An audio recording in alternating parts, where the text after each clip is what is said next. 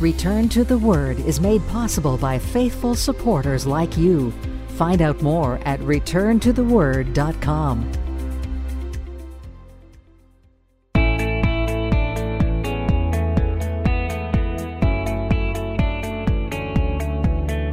Welcome to the broadcast ministry of Return to the Word with Pastor Mark Fontecchio, advancing the message of God's amazing grace through the teaching of God's Word. And now, here is pastor and author Mark Fontecchio. On June the 2nd of 1952, Elizabeth II was crowned Queen of England in Westminster Abbey. The Archbishop of Canterbury presented her to the vast group of people that was gathered. And then he asked the crowd gathered, he said, Do you take Elizabeth to be your true and lawful liege lord? And from the crowd gathered came back a, a single word from the British people. They said, I, because that's the British, that's what they do. I. Well, she then took the coronation oath. She received a Bible, celebrated communion, and was seated on the coronation chair. She was anointed, clothed in a cloak of gold, given the orb, given the ring, given the scepter, which is the symbol of her power. Elizabeth was crowned with the glorious crown of St. Edward. The people pledged to honor her. The guns of London saluted. And the new Queen of England left the Abbey in this grand, grand procession. But from that day until now, Queen Elizabeth has not made a single decision that has affected the government of her kingdom. See, the Prime Minister of England and the members of the English Parliament do all that. All that she does is sign their decisions into law because it's a constitutional monarchy, a monarchy where the king or the queen is a position only in name. And the real power, the real power in England is in the hands of the people. And it's that same kind of kingdom that the devil offered to the Lord in the wilderness. It's the same kind of sovereignty that many weak Christians today that they offer in their lives today. Letting God be sovereign creator, maybe even letting God be sovereign in salvation. But Lord, I can't trust you to make the decisions in my life of what is best for me. See, that's not the kind of monarch that God intends to have. Well, the Lord Jesus Christ is coming. He's coming to receive his kingdom, and it's not going to be a constitutional monarchy. The Lord is coming, and he is coming in power and glory to rule and to reign. Because God's ideal form of government for this world is an absolute monarchy with absolute power vested in the person of the Lord Jesus Christ. And Jesus is going to reign. Get used to that idea. Get used to the idea that Jesus Christ is going to rule and reign this world, and then let that change how you live. Because the day is coming when all the prophecies of the future reign of Jesus Christ on earth will be fulfilled literally, just as foretold in His Word. And the world that we know it is going to be transformed, and God's purpose on earth is going to be accomplished. We are back this morning for our final study in Revelation 11. Would you find your way there in your Bibles with me? We start with verse 15 of Revelation 11, where it says in the text, Then the seventh angel sounded, and there were loud voices in heaven saying, The kingdoms of this world have become the kingdoms of our Lord and of his Christ, and he shall reign forever and ever. Let's take a minute to make sure that we're understanding the timing. We are still looking at the seventh trumpet judgment of God in the tribulation. But let's look at two other passages real quick. Let's jump around for just a second. 1 Thessalonians 4, perhaps you know this text. 1 Thessalonians 4, speaking of the rapture of the church, the bride of Christ, it says, for the Lord himself will descend from heaven with a shout, with the voice of an archangel. Notice this next part with me. It says, with the trumpet of God, and the dead in Christ will rise first. Then we who are alive and remain shall be caught up together with them in the clouds to meet the Lord in the air, and thus we shall always be with the Lord. Key in on that last phrase, we shall always be with the Lord. Take that part to the bank. 1 Corinthians 15 also speaks of the rapture. It says this, very similar words. It says, Behold, I tell you a mystery. We shall not all sleep. I love preaching that in a church. We shall not all sleep, but we shall be all changed in a moment in the twinkling of an eye. What does it say? At the last trumpet, for the trumpet will sound and the dead will be raised incorruptible and we shall be changed. Now, it is a very common misunderstanding of scripture to look at our text in Revelation 11 and to see the seventh trumpet with the very next subject matter in Revelation 11 referring to the kingdom of God and then equate that with the trumpet of God at the rapture from Paul's teaching in both of these passages. To think that the rapture is at the end of the tribulation because we see the word trumpet mentioned. It's an interpretive mistake. It's a misunderstanding of scripture. The seventh trumpet of Revelation, I want you to notice the seventh trumpet of Revelation, it announces the final phase of God's wrath. It announces the final phase of God's wrath. But it is definitely not the end of the tribulation. It's not the end. There will be all those bowl judgments yet to come in Revelation 16. Those have to be fulfilled. What is being announced in Revelation is the beginning of the end. Because after God's final judgments of the tribulation are poured out on earth, then Christ will reign. This leads to a course of praise in heaven because the day is coming when Christ will take up his kingdom in 1 Corinthians 15 and in 1 Thessalonians 4, Paul is talking about the bodily resurrection and the catching up of, of believers from the earth. Revelation 11 has nothing to do with the rapture. It's not in the text. It's not there. It's not about that. And the only similarity that you're going to see with those other passages is the mention of a trumpet. But read your Bible and you're going to notice something. Trumpets were used for a lot of things. They used trumpets for a lot of things. And so they will be in God's future and final plan for Israel. The rapture of the church, the second coming of Christ, are separate events that are described totally different in Scripture. When you compare them side by side, chart them out, they're totally different in Scripture. You see, at the rapture, the Bible describes that church age believers will be removed from earth to return to heaven with Him. But what do we read about the second coming? We read something totally different. The Bible describes Christ coming with his armies of heaven. That sounds a little different, armies of heaven. The Bible describes believers from the church age returning with him at the second coming.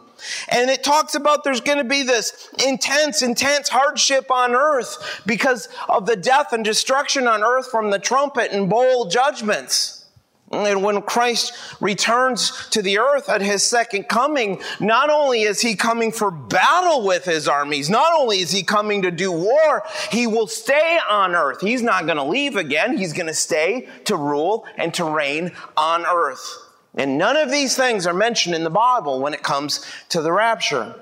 But let me give you just one example out of many that talks about the second coming. Matthew 24, it teaches us this. It says, immediately after the tribulation of those days, the sun will be darkened and the moon will not give its light. The stars will fall from heaven and the powers of the heavens will be shaken.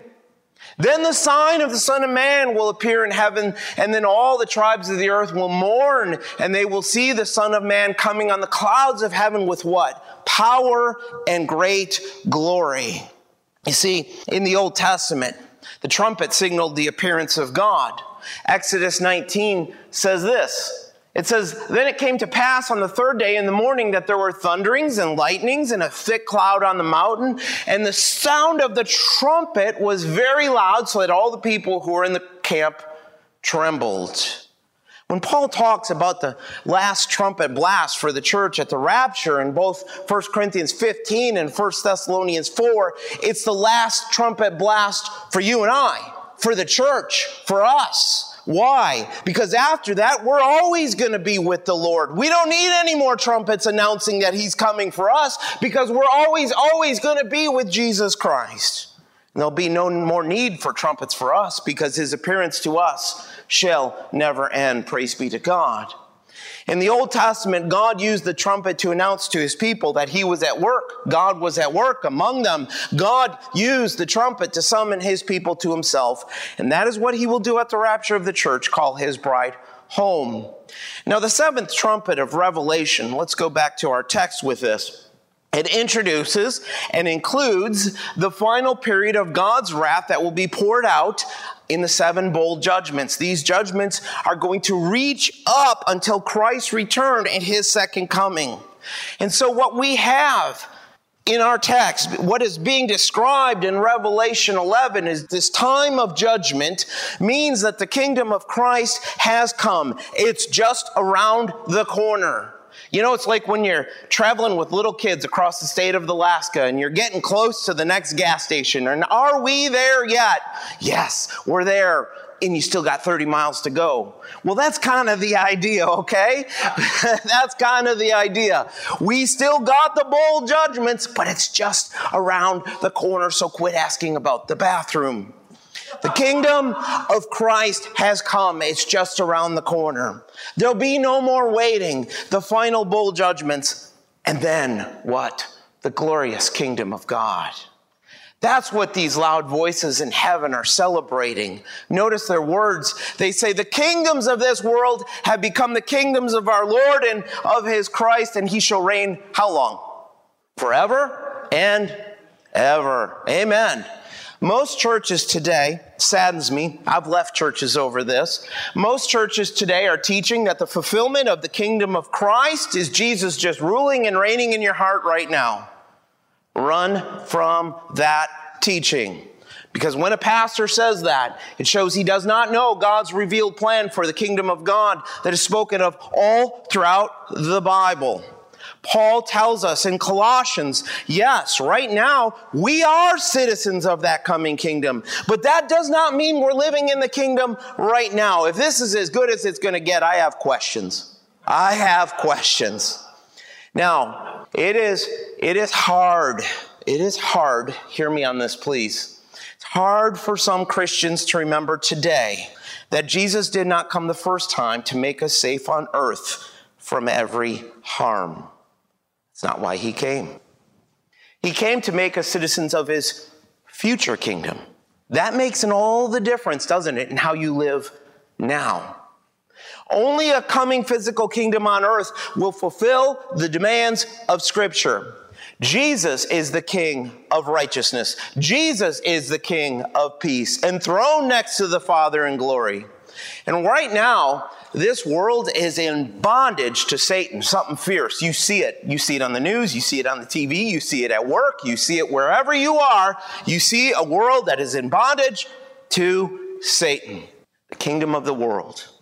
And that's really how verse 15 should read the kingdom of this world. The Greek is in the singular. The kingdom of this world, Satan's kingdom.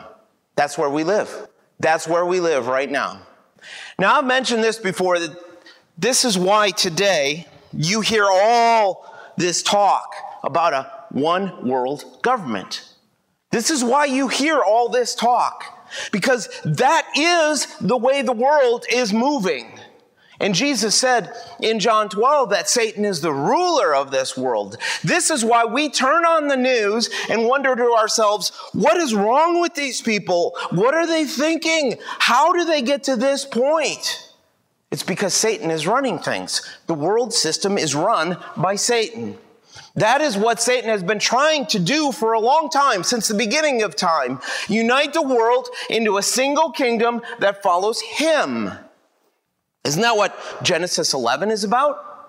With the Tower of Babel, Satan wanted a world society where God, God would be excluded. Men planned the city, they planned that tower to show their unity. They had one language, but God came down and he put an end to it, scattered men, confused the languages. This is what mankind did after the flood of Noah. They tried to unite the world without God. I want you to notice something in Luke 4 with me. Notice the careful offer in Luke 4 that Satan made to Christ in the wilderness. It says there in Luke 4 Then the devil, taking him up on a high mountain, showed him what did he show him? all the kingdoms of the world in a moment of time. And the devil said to him, All this authority I will give you, and their glory. For this has been delivered to me, and I give it to whomever I wish. Therefore, if you will worship before me, all will be yours. You see, Satan offered Jesus the kingdoms of the world, their power, their glory. But the day is coming when there will be a great change, a transfer of power on earth. Satan is going to lose his power. Christ will usher in the kingdom, his kingdom on earth, under the sovereign headship of God the Father. It will become the kingdom of our Lord, God the Father, and Christ, both being referenced here. But in order to make this transfer of power, this kingdom of darkness, it's got to be judged first. Satan's kingdom has to be judged first. It is one of the reasons for the tribulation. But look at the glorious words. Our Lord shall reign forever and ever. It's not that there's a millennial kingdom and then an eternal kingdom, one kingdom coming that will start in the millennium and then move on into eternity in the new heaven and the new earth. All of history is moving towards this time, the reign of Jesus Christ on earth. All of history is being driven towards it because Jesus Christ will reign. It's described in Revelation here, if you've noticed, as already having happened because Christ's future reign is certain. His future reign is certain. The coronation of Christ will not come to pass until he returns to earth after the tribulation. But heaven's already singing about it, so you might as well too. Heaven's already viewing it as accomplished. This is the theme of heaven's wonderful song. It's the wonderful news in heaven. But the time of transition and judgment in the, in the earth will be something that this world has never seen before because Satan, oh, Satan, he's fighting a losing battle. He is fighting a losing battle and he won't give up without a struggle. He's had a hold, he's had a good time. He's had a hold on this earth for thousands and thousands of years. He's been ruling the roost and he doesn't want to let go. There's coming a day when Christ will take control of the governments of this world. Then and only then will there be lasting peace on earth. One of the most fascinating things in Mexico, if you've ever been down there, are the Mayan ruins. And just take the city of Calakmul. It's one of the most influential parts of their empire, of the Mayan Empire. It was known as the Kingdom of the Snake. Now, that is why I would never want to live there, right there. The Kingdom of the Snake. Now, this city is now engulfed in a canopy of trees, where the remains of more than 6,500 buildings are found. And this is the tallest building. It's, a, it's beautiful. It's a massive temple with steps that climb up 180 feet, about the height of a 15 story building. Now, this city has been abandoned for at least a thousand years. A thousand years, just sitting there in this forest, just sitting there. So, why build cities and buildings so big? Why spend all the time to make them so beautiful? The reason is because all civilizations want exactly what they can't have the conquest of time. So they build bigger, higher, grander, as if they could build their way out of mortality. You see people do the same thing today, but it never, ever, ever works. There's always a moment when the most populated cities, with their markets, temples, palaces, and funeral tombs, are all simply abandoned. It will happen to your home. It will happen to your home and everything that you built for yourself. All those hard chores that you're doing around your yard, it's going to disappear someday. It's happened throughout history where the sand of the deserts or the trees of the forest close in only for these cities to be forgotten. All nations come to an end. But there's one government that will stand the test of time. And Isaiah writes of it. He says, Of the increase of his government and peace, there will be no end. Upon the throne of David and over his kingdom, to order it and establish it with judgment and justice. From that time forward, even forever, the zeal of the Lord of hosts will do what? Perform this. See, this is what heaven is celebrating in Revelation chapter 11. This is what we should celebrate. See, here's what I'm telling you. It's easy. We all have problems. We all have problems. We all have problems we face. But what do we do? We lose sight of the big picture. We lose sight of the big picture that Jesus will one day rule the earth. One day Jesus is going to sit on the throne of David and he's going to rule on this world. John tells us in verse 16 of Revelation, and the 24 elders who sat before God on their thrones fell on their faces and worshiped God. I love the reverence. I love the worship. When the seventh angel sounded his trumpet, heaven broke out in praise. The kingdom prophecies that span both the Old and New Testaments, they will be fulfilled. Now, we looked at the elders back when we were studying chapter 4 of Revelation, these elders would be from among the saints that have been judged before the tribulation. Hear that. Judged before the tribulation. Faithful church age saints after the rapture, chosen by God to worship and serve before the throne of God. The elders join the worship in heaven. They humble themselves before God. They will acknowledge His right to rule. Here is their expression of worship. And they're saying this We give thanks, O Lord God Almighty, the one who is and who was and who is to come, because you have taken your great power and reigned.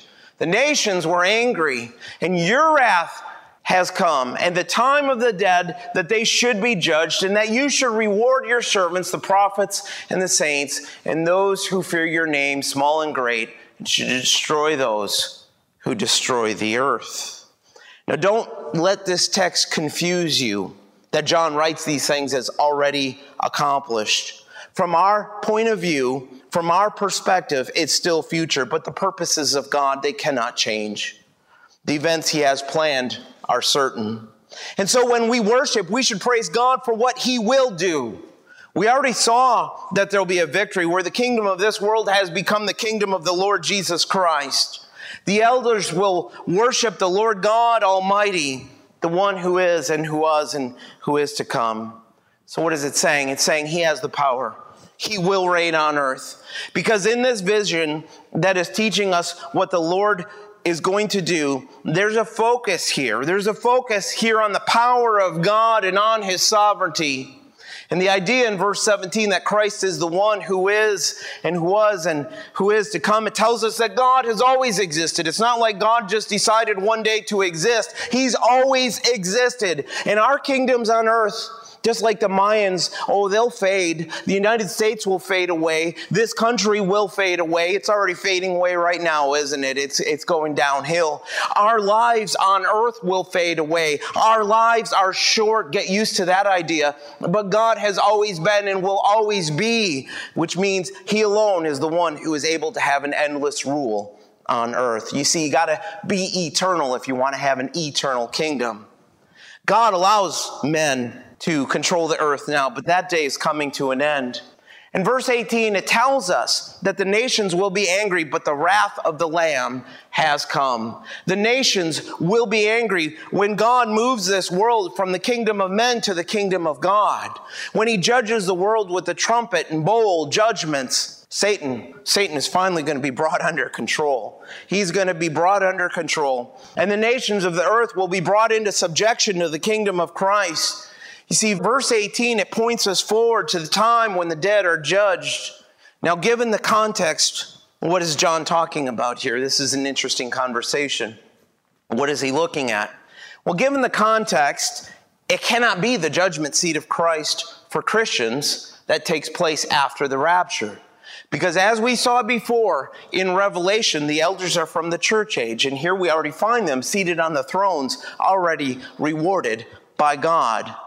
It also cannot be the unbelievers because the unbelieving dead will not be raised again to face judgment until the great white throne judgment after the 1,000 year reign of Christ. And the nations of the earth once again rebel, and Christ will defeat them a final time. There will be a final time of judgment when the loss of the earth will be raised for judgment. By process of elimination, there's only a certain amount of people left that this could be. The only group of believers that this could be in verse 18 of Revelation is a reference to the second coming of Christ when the tribulation saints and the Old Testament believers are judged, which fits perfectly with the context. Old Testament prophets, Old Testament saints, and tribulation saints who die in the tribulation, those who fear his name, both small and great. The elders in John's vision will thank the Lord for taking personal and direct control of this world. And we can do the same thing. Our worship should reflect this confidence that we have in God. When we sing and when we live for the Lord and when we pray, we should be grateful. We should look forward with this type of confidence that we actually believe that little Bible that we have in our hands, that we trust this, that there is a coming future kingdom, that even though Satan is still having fun in this world, God alone is sovereign over the nations. See, nothing that Satan is able to do is outside the permissive will of God. Let's remember that. When Christ returns to this earth at the second coming, God's people will worship him face to face. But now, now we live by faith. Now we live by trust, even when we don't always understand. I'll tell you one guy who had a tough time with this, I would think, if I was him. In 1870, British missionary Hudson Taylor. Most of you guys have heard of him. He was, he was serving in China with his wife Maria. She gave birth to their child, but within two weeks of giving birth, the child died.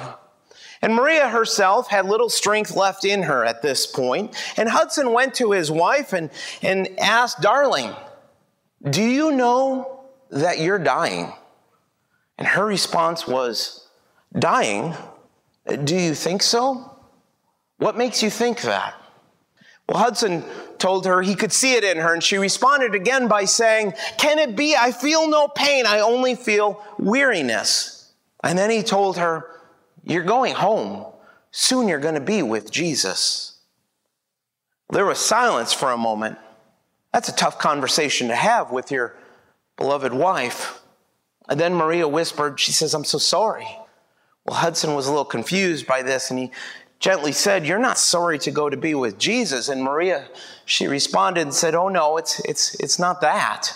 But it does grieve me to leave you alone at such a time, yet he will be with you, and he's going to meet all your needs. Another missionary that was present that day later said this quote, I have never witnessed such a scene. As Mrs. Taylor was breathing her last breath, Mr. Taylor knelt down and he committed her to the Lord and then he thanked God for having given her to him and for the 12 and a half years of happiness that they had together as a couple. I wonder how many of us could walk that road. I wonder how many of us could thank the Lord when we're going down such a tough road in life like this. Can we thank God for the good things He's given us even when we do not understand in the present what He's doing? The day is coming when the servants of God are going to be rewarded. So learn to rejoice in Him. Learn to rejoice in His future plans. Our reward is going to come at the judgment seat of Christ, but for the Old Testament saints and for the tribulation saints, their reward is going to be at the second coming of Christ. Those who fear His name, both small and great. Lonely men of God who stand for him, only to face their death for their faith in Christ during the dark days of the tribulation. They're going to have their work rewarded. Now, speaking about the wrath of God in the tribulation, it says that Christ is going to destroy those who destroy the earth. What is it talking about? Well, no wonder here the nations are going to be angry because Jesus is going to remove people from their positions of power. And the wording is that God is going to bring corruption, corruption to those who corrupt the earth. He's going to destroy those who pollute and destroy the earth with their sin. The governments that men have built, all these political structures that we fight for so much in this world, and all these social structures that we hold on to, they're all going to be done away with and taken away. The very fabric of our societies will be taken away. Now we can look ahead to Revelation 19 where John tells us this about the second coming. He says in Revelation 19, And I saw the beast, the kings of the earth, and their armies gathered to make war against him who sat on the horse and against his army. And then the beast was captured, and with him the false prophet who worked signs in his presence, by which he deceived those who received the mark of the beast and those who worshipped his image. These two were cast alive into the lake of fire, burning with brimstone. And the rest were killed with the sword which proceeded from the mouth of him who sat on the horse and all the birds were filled with their flesh. See, at that time, the puppets of Satan, the beast, and the false prophet, they're going to be thrown into the lake of fire. Their armies gathered against Christ will meet their total destruction. And in Matthew 25, a glorious passage in Matthew 25, you see those alive at the end of the tribulation gathered before the throne of Christ. And Christ divides them up between sheep who go into the kingdom of God on earth and unbelievers. Who are those? Goats, goats banished into the everlasting fire. Telling them in Matthew 25, he says this Then he will say to those on the left hand, Depart from me, you cursed, into the everlasting fire, prepared for who? The devil and his angels.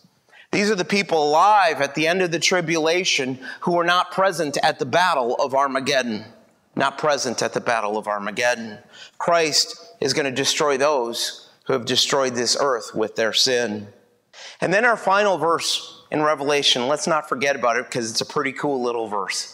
It says in verse 19, Then the temple of God was opened in heaven, and the ark of his covenant was seen in his temple, and there were lightnings, noises, thunderings, an earthquake, and great hail. In the beginning of chapter 11, John was told, if you remember, to measure the temple of God on earth during the tribulation. At the end of the chapter, John returned to a temple, but not the temple on earth. This time it was to the temple of God in heaven.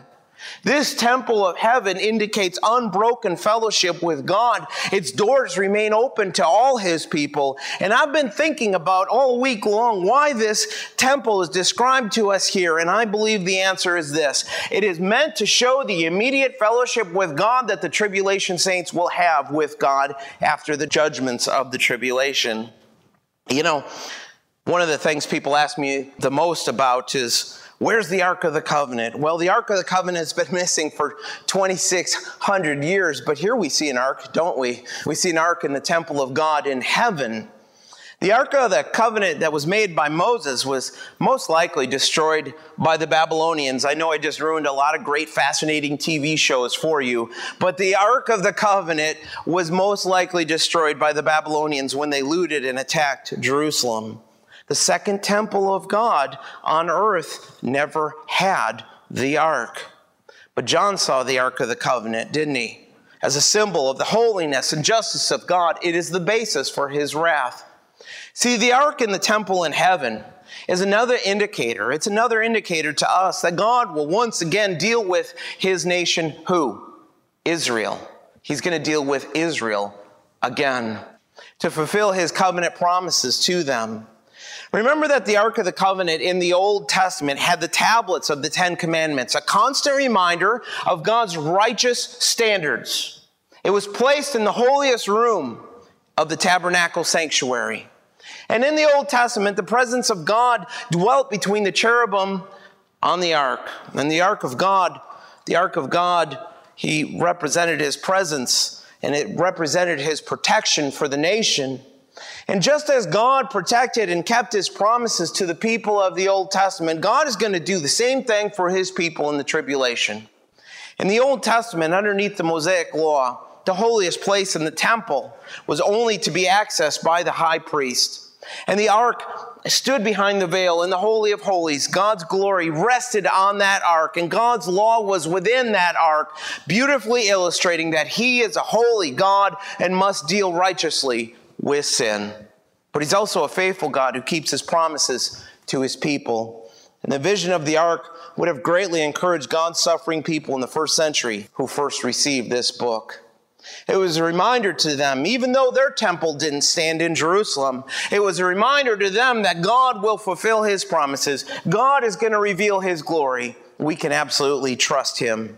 And here we see open access to his temple for those who believe with wrath and judgment against unbelievers. Now, this judgment, this judgment is seen in the flashes of lightning, heard in the thunder, and seen in the earthquakes and the great hail. The results of this storm tell us that great judgment, it's about to fall. Great judgment from God is about to fall on the unregenerate people on earth. And when God reveals his righteousness, he unleashes his wrath against those who have rejected him.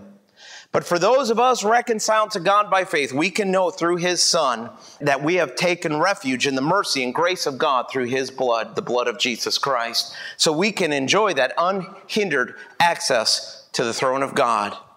The temple of God during the tribulation is going to be defiled by the Antichrist, but the temple in heaven will reflect the righteousness and the majesty of God Himself. Several years ago, this man, Bernard Ebbers, he stood before a judge and he asked for mercy. He was the former CEO of WorldCom, which merged with MCI. Anybody old enough to remember MCI and, and WorldCom? Well, here's what happened. See, he was the CEO of them, and he had been recently indicted for orchestrating an $11 billion, just a few pennies, $11 billion accounting fraud that shut down the telecommunications firm back in 2002. And as he stood before the judge, he sat there asking for mercy. His company's collapse represented the largest bankruptcy in U.S. history at the time. It was devastating because there was about 80,000 jobs, 80,000 lives that were directly affected by those who worked for WorldCom. Yet he sat before the judge asking for mercy. Speaking on behalf of his client, his defense attorney cited 169 letters. This guy's got friends. 169 letters from people who supported Ebbers. His attorney mentioned his client's physical heart condition. And his attorney mentioned the fact that over the years, Bernard Ebbers had given a lot of money, tons of money, a great number of charitable gifts to people. And so now, standing before the judge by himself, the 63 year old man said, If you've lived some 60 odd years, if you have an unblemished record in life up until now, if you have endless numbers of people who attest to your goodness, doesn't that count for something on this day? And the judge said, No. Sentenced to 25 years in the federal pen. Ebbers died earlier this year. See, when the Lord Jesus Christ returns at his second coming, the same thing's going to happen to a lot of people billions. They will think that their good deeds, how they lived, should count for something. But Jesus warned about this, exactly this, in Matthew 7, where he said, Many will come to me in that day and say, Lord, Lord, have we not prophesied in your name, cast out demons in your name, done many wonders in your name? And then I will declare to them, I never knew you. Depart from me, you who practice lawlessness. Many will think their good deeds count for something, but Jesus is going to pound and say, No, they don't count for anything, nothing. And then he will banish them from his kingdom. Because eternal life does not come from good works, it comes by faith.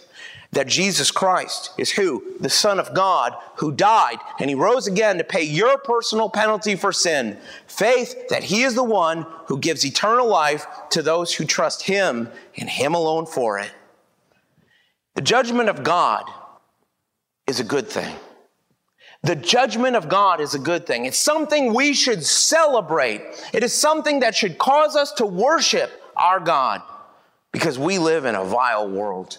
We live in a world of injustice, of violence, of arrogance, and the thought that there's going to come a day where the wicked, unregenerate, and violent people of this world who hate God, who reject God, are put in their place, while the poor and the weak are exalted in Christ and rewarded for living by faith. That's the best news there is. That's worth celebrating. That's worth worshiping our God for. You see, faced with a world in rebellion, a world filled with the people who reject Him, a good and holy God must be a God of judgment. He must judge if He's holy. So put your trust in Christ for your eternal salvation. Put your trust in Christ for His plan, with His plan for your life.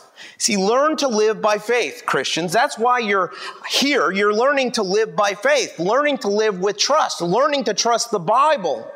His coming rule in this world is absolutely certain. And when we look to heaven, we see the model of how things should be done on earth. We look to the day when faith will become sight. We don't have to walk by faith because we're just going to look and see the Savior. Everything that's hidden will be revealed knowing that the called out people of God, given new life in Christ, will have unlimited access to God because of His grace. See, we can approach God. Isn't that a wonderful thing? We can approach our God. We can worship our God. We can pray to Him and we can live for Him. Why? All because of His grace. Hebrews 4:16 it tells us, "Let us therefore come boldly to the throne of grace, that we may obtain mercy Focus on the last part of the verse and find grace to help in time of need. There is grace at the throne of God for his people. There's grace there. There's a help in time of need. And I don't know what your need is this morning. I don't know everything you're going through in life. But let me encourage you to boldly approach God with that need through prayer. You've been given, as a Christian, you've been given unlimited access to the Creator. Take your need to Him in prayer. And then take confidence in His promise to return for us. Take hope from His promise to return for His own. And live for the day when His kingdom comes on earth as it is in heaven. Return to the Word Ministries is committed to teaching the full counsel of God's Word and the gospel of Jesus Christ. For more about our ministry, please visit returntotheword.com. Return to the Word is a faith ministry. This means we freely distribute the teaching of the Word of God over the air and online. We do this without charge. If you feel led to support the ministry with a donation to help cover these costs, you may do so on our website, returntotheword.com, or by mailing a donation to Return to the Word, P.O. Box 879259, Wasilla, Alaska 99687. Thanks for listening, and we pray that the Word of God will be a lamp unto your feet and a light unto your path. Join us next time for another edition of Return to the Word.